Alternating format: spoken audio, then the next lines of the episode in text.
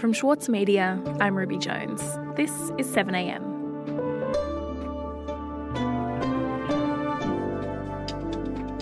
The economic and social impacts of the coronavirus outbreak are accelerating. The World Health Organization has officially declared the virus a pandemic. Governments around the world reacted quickly, with US President Donald Trump announcing a ban on all travel to the United States from Europe. India has shut down its borders for a month, with all tourist visas suspended. And in Australia, the government finally released the details of a stimulus package worth more than $17 billion designed to stave off a recession. Today, columnist for the Saturday paper, Paul Bongiorno, on whether the government's actions will be enough to see us through this crisis. Paul, Paul, face welcome. To fa- face to face, nowhere to hide. Welcome to 7am. It's lovely to have you here in person. And it's wonderful to be here. Paul, just a week ago, Scott Morrison was saying absolutely not to a significant stimulus. So, what's changed? Yeah, well, that's right, Ruby. Scott Morrison had previously ruled out, well, any kind of significant stimulus. It looked like and was beginning to sound like he was still prioritising his budget surplus. You know, last time there were these big stimulus packages in Australia, you know, people um, had pink batts programs and all these sorts of things, and, and some of those were terrible, terrible failures, which cost taxpayers and a huge amount of money and didn't do anything for the economy. Morrison told us he wasn't keen to act. This isn't like the global financial crisis. We haven't had the banks fall or fail. We haven't got a problem with financial stability or credit um, uh, yeah, credit extension. But as the virus spread and the ASX recorded its worst performance since the global financial crisis in 2008. And economic anxiety over coronavirus has sent Australia hurtling towards a recession. Wall Street was in free fall overnight, triggering the first automatic 15 minute halt to trade in two decades. The government finally had no choice. They flagged a total 180 degree turn and scrambled to come up with a plan which they finally released on Thursday this week. The fiscal stimulus that would be necessary and is necessary to deal with the economic challenges that the country will face in the months ahead has been an important part of our plan for Australia to move through the challenges of the coronavirus uh, in the months ahead. So, Paul, how is the federal government explaining this change from just a week ago when they were saying no to an extreme stimulus and now unveiling this plan that's worth over $17 billion? Well, I think the number one priority, Ruby, for the government is to get Australians to identify Scott Morrison as our true leader in the face of this crisis. Morrison told a business audience on Tuesday that this isn't only a global health crisis, but one that he said would have very significant economic impacts. Potentially greater than the global financial crisis, especially for Australia. Morrison knew that to explain his hard pivot to being a champion of stimulus, he'd have to acknowledge the serious economic threats and as someone who has criticised the Rudd government stimulus package back in 2008, relentlessly criticised, in fact, he's now seeking to make the current threat feel even worse.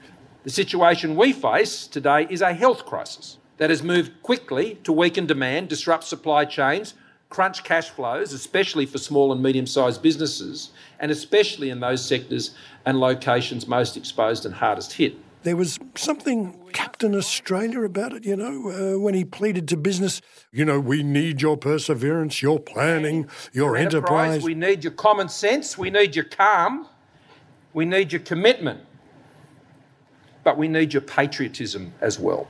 Morrison tried to make a virtue of his failure to act more decisively earlier. He said it's about being level headed and learning from the mistakes of the Rudd government in the global financial crisis.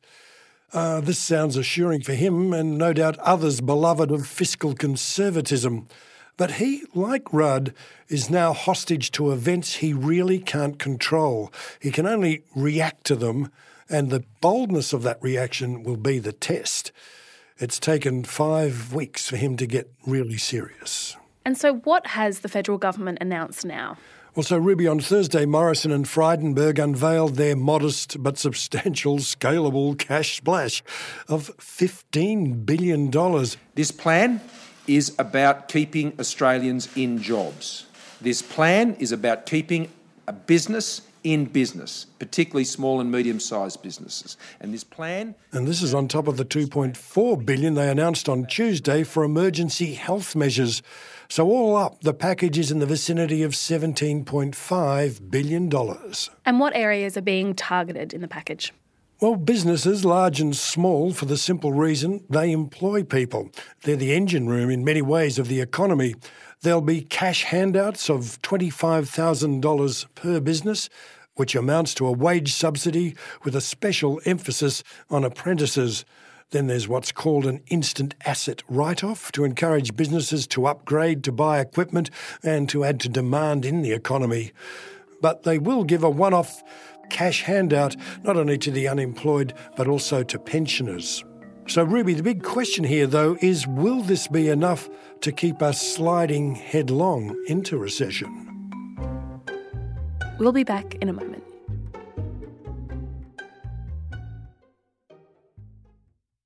For Sloane Crosley, writing about the loss of a friend may not have provided catharsis, but it did allow for the possibility of a better ending. Like you have this amazing meal that's this friendship, and then you have a really, really, really, really bad dessert with shards of glass in it. And then, like, the book is like, you know, those little chunks of chocolate that come with the bill. I'm Michael Williams. Join me for this week's episode of Read This as I talk to Sloane Crosley about her latest, Grief is for People. Listen wherever you get your podcasts. As a 7am listener, you value the story behind the headlines. That's why you should read Post, a free daily newsletter bringing you the top five news stories of the day, summarising each of their key points. Sign up today at thesaturdaypaper.com.au slash newsletters. Paul, the federal government has unveiled an economic stimulus package worth more than $17 billion to try and boost the economy. Will it be enough? Ruby, the thing to note is that Australia's economy hasn't exactly been healthy even before the coronavirus outbreak. A surefire indication of this is that in the past year, the Reserve Bank has had to drop interest rates three times to now being just one step from zero. This is 700 basis points lower than the so called emergency levels at the time of the 2008 2009 global financial crisis. And we've seen Treasury having to revise down growth and job forecasts in their budget updates. Now, the ANZ is predicting negative growth for the Australian economy in the March, that's the quarter we're now in, and then the next quarter, the June quarter, which would tip us into recession. So, what would need to be done to avoid tipping into recession? Economist uh, Stephen Koukoulas says to avoid recession, the government would need to splash $20 billion, which is 1% of the economy.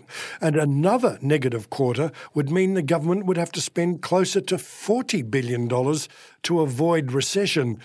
This is probably why former Treasurer Peter Costello, who's also the chair of the $170 billion Future Fund, believes the Morrison government may need a second round of stimulus in the May budget. So, Paul, what happened the last time we saw a big stimulus plan? Did it help? Well, the GFC saw Labor spend $52 billion in two rounds of stimulus measures. A second round, if it is required, as Costello muses, could see the Morrison government come close, unless the Prime Minister continues to put political campaigning ahead of governing. China played a big role in Australia weathering the GFC with its increased demand for our commodities, especially coal and iron ore. But this time, our giant customer is also the cause of the crisis. And I spoke with Small Business Association CEO Peter Strong. He was taking heart after a roundtable with Industry Minister Karen Andrews and government advisors that there were signs that the virus was starting to abate in China. He, like many, are hoping the worst could be over in three months with supply chains functioning more normally. I must say, uh, Peter was impressed that the minister seemed to be listening to the sector's concerns, but disappointed that the call for the Newstart unemployment benefit to be raised by $90 a week permanently was ignored because he says, like everyone else, that the immediate stimulus uh, would be given um, to retailers and continue to be given.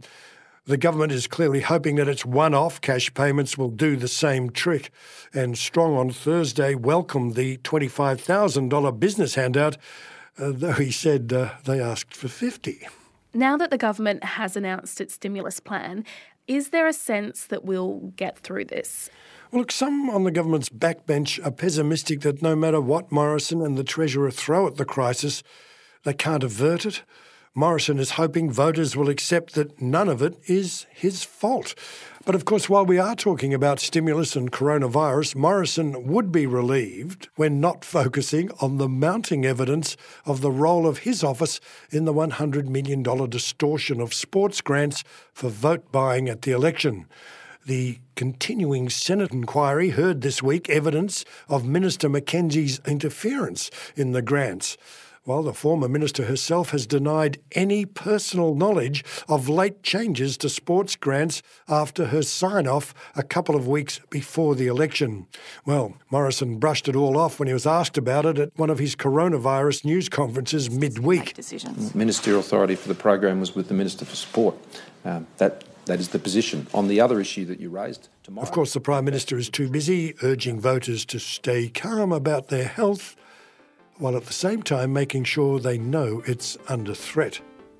And Ruby, the real worry for Scott Morrison is that he may be the first Prime Minister to take Australia into recession in 30 years. Paul, thanks so much for talking to me today. Thank you very much, Ruby. Always great to chat. Always great to see you.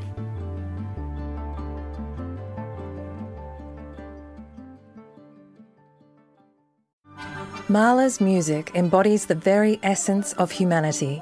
Experience his epic Song of the Earth with the Australian Chamber Orchestra, Richard Tognetti, and internationally acclaimed opera stars Stuart Skelton and Catherine Carby. Opens May 12. Book now at aco.com.au.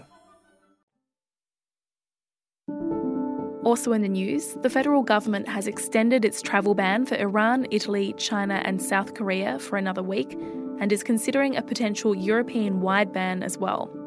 Meanwhile, husband and wife actors Tom Hanks and Rita Wilson are recovering in a Gold Coast hospital after being diagnosed with coronavirus. And the killer of Melbourne comedian Eurydice Dixon has lost his bid to reduce his time in prison after Victoria's Court of Appeal upheld his life sentence for the crime. I'm Ruby Jones. This is 7am. See you next week.